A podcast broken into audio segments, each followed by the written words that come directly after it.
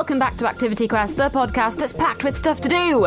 Now, this week it's to do or not to do? That is the question. Because this episode is a Shakespeare special. I'm off to Shakespeare's Globe to find out what's on offer. We're discovering a competition all about Shakespeare, and we've got a fun game you can play at home too. Now, my name is Bex, and every episode of the Activity Quest podcast starts with a Fun Kids presenter doing something awesome. And today, it's my turn. I'm off to Shakespeare's Globe Theatre. It's on the south bank of the River Thames in London. So, Vanessa, can you tell me what your job is here at Shakespeare's Globe? I am, well, as an artist, I come here and I help make works. I'm doing a storytelling, which I perform in, and which I helped write and direct. And I also give workshops, and I also direct the youth theatre here. And I first joined here as an associate director, helping them actor musician shows go on tour. So, sort of lots of different projects which I get involved in. It's a lovely place to work, and there's lots of things going on. And tell me about the storytelling. What, what are we expecting with this? Hmm, what to expect with the storytelling? Well, you will know the story of A Midsummer Night's Dream by the time you've left, and you'll probably be able to remember all the names of the characters. it's a very confusing story. But um, the main thing is just a really fun uh, hour, really, where you're sat down and you might stand up and come and join me on stage, and together we're going to go on this adventure through the story of A Midsummer Night's Dream. I tell the story as one of the characters. Helena. There's two sets of lovers that run away into a magical forest, and I'm, I'm one of them. So the story isn't usually told from her perspective, so there's a sort of new uh, perspective on this. But we also go through all the other characters. There's many of them. There's a magical forest with the king of the fairies and the queen of the fairies, who at the very start of the story are already in the middle of an argument, and these two lovers come in, and they're all sort of on their own different adventures. One of them loves the other one, and the other ones are running away from their fathers. And so it's a big sort of complicated adventure story, and we're going to go through it all with me telling the story, the children coming on stage to help me, and all the props I have in my suitcase suddenly appearing and becoming different characters. So it's a magical, complicated adventure, but we'll make sense of it all and everyone will get involved. Okay, so we just opened the door and uh, a rather massive room occurred in front of me. Well, I say massive, it's small for a theatre, I guess, and it's really intimate. It's all wooden, it's beautiful, and this, I believe, is the Sam Wanamaker Playhouse, right? And uh, can you describe it to our listeners who've never been in here before? Well, you say it's a massive room and it is indeed big stage, but it feels like being inside a doll's house because everything is just perfect. Yeah. It's all made out of wood, beautifully decorated and painted, and it's a little bit dark in here, but you can see very clearly what's on stage. But it just feels a little bit magic when you come in. Yeah. You come in through the hallway, and then suddenly this room reveals itself to you with a painted ceiling, and you've got stars and sort of cherub faces and clouds up in there in the heavens. And then also on the ceiling, you've got these chandeliers with candles. It's a little bit Beauty and the Beast, this sort of magical indoor space. And usually when they do the um, the shows, candles are lit. Though they're not lit for our shows, but in the grown-up shows they are. And then you've got a balcony where the musicians are, and it's all painted with gold and black and decorative things. And in fact, you can see a thunder special effect instrument up there. That sheet there, you can hit, and make it seem like there's a thunderstorm. So all these magical special effects that happen. And then you see around the room, there's galleries where people can sit.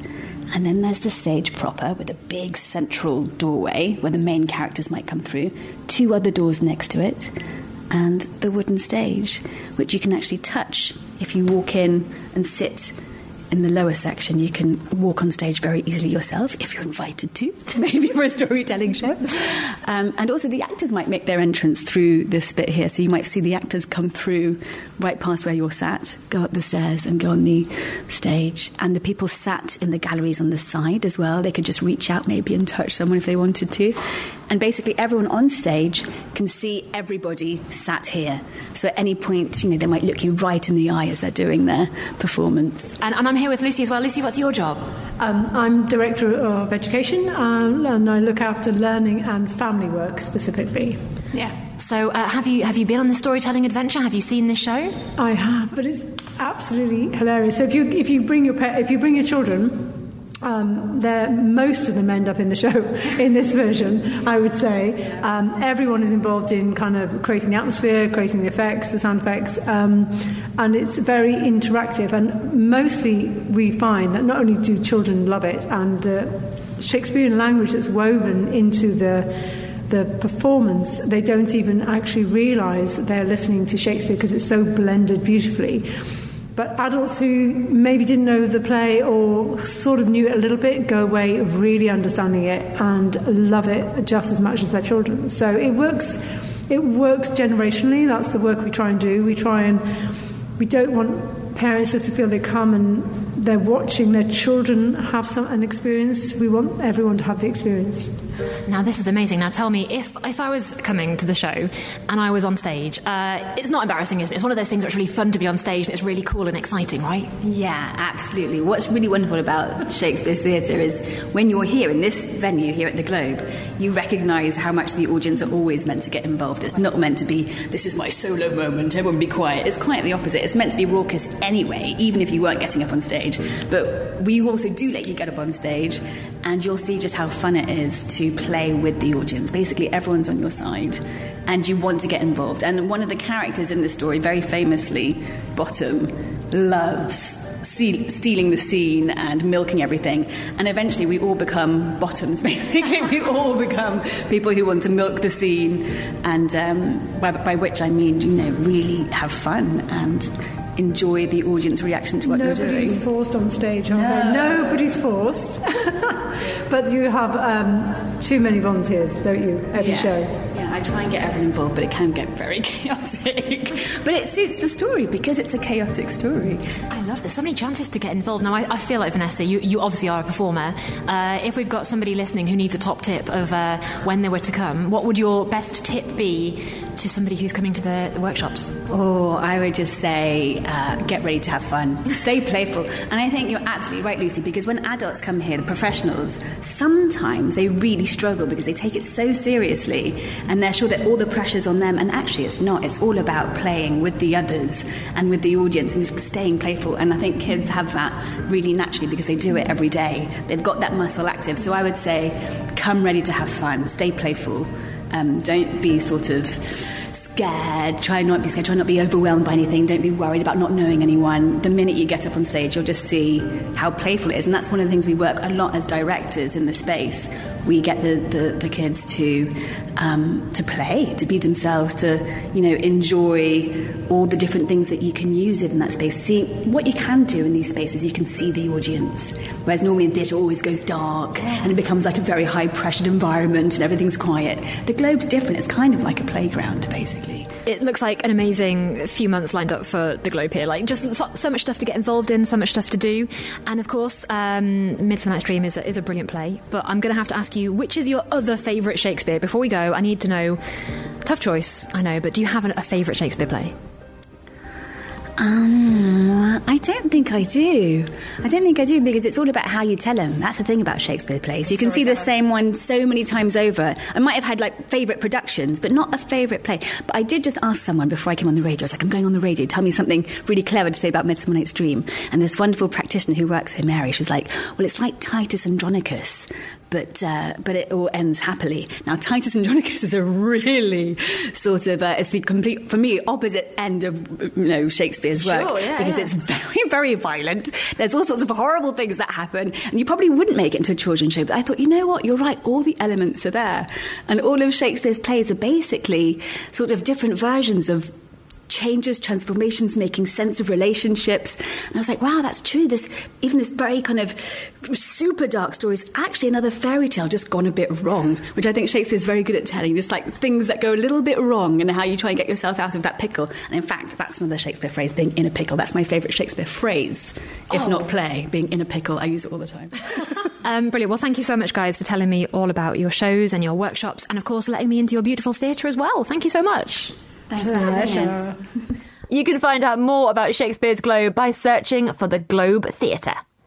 Now, speaking of all things Shakespeare, Coram, that's a charity in the UK, are launching a brand new competition. It's called What You Will, and it's a creative competition inviting you to create a new speech for a Shakespeare character in any medium you like. This sounds so exciting. The competition celebrates 400 years of Shakespeare's first folio. That's the first collection of Shakespeare's plays. Now, Shakespeare's stories might be four centuries old, but the themes in them are still very relevant today, and this competition is a chance for you to make these stories and characters your own. The shortlisted entries will be showcased at a very fancy event later this year and even collated in a publication called The Forgotten Folio. That's the speeches that Shakespeare forgot to write.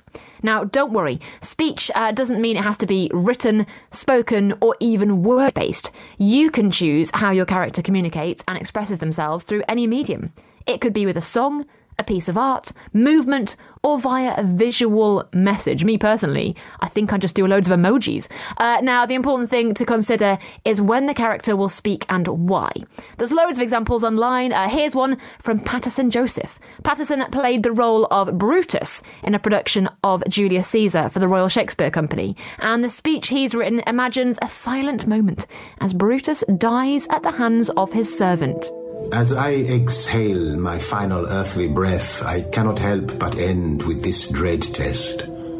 Did actions I considered pure and right have alternate and better ways to choose? Was Caesar's death a death I fully begged, the death of justice and a brutish spite?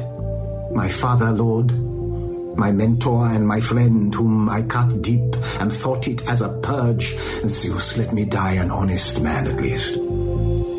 All right, pretty powerful stuff there. Uh, sounds amazing, right? So, to summarise, you can write, perform, or record or draw some kind of Shakespeare speech that a character from one of Shakespeare's plays might have given.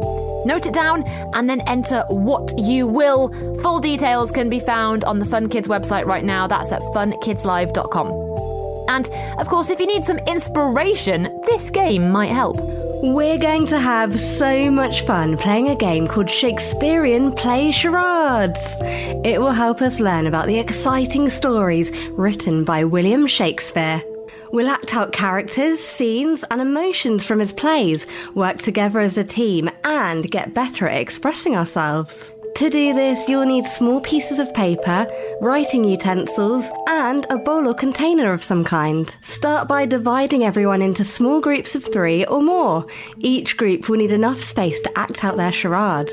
One person from the group will pick a piece of paper from the bowl without showing it to the others. You'll have written down the name of a famous Shakespeare character or plays on these pieces of paper beforehand, perhaps things like Romeo and Juliet, or Macbeth, or King Lear. Now, the player will act out what's written on the paper without talking or making sounds. This is called charades. It's very popular. I love playing it at parties. The rest of the group will watch carefully and try and guess what the player is acting out. But they only have one minute to guess. You can use your body, face, and gestures to show what you picked. It's like a silent play. After each charade, take a moment to discuss the correct answer with the group. Talk about why that play, character, scene, or emotion is important in Shakespeare's stories. We can ask questions like, Why do you think this character is special? Or, How do you think this scene fits into the story? Make sure to take turns so that everyone gets a chance to act out and guess. Remember, the most important thing is to have fun and enjoy learning about Shakespeare together. Let's get ready to act out some amazing charades. Big thank you to Georgia. Uh, and just like that, we are done. Remember, there's loads of episodes of Activity Quest that you can go back and listen to at any time. And if you want some more suggestions of stuff to do, just scroll back in your podcast app and pick an episode you fancy. I'm Bex, and this has been a podcast from the UK's children's radio station Fun Kids. It was produced and edited by Adam Stoner. Listen to me on your DAB digital radio, online, on the free Fun Kids mobile app, and on your smart speaker. Just say, Play Fun Kids every weekday from 4pm. See you soon.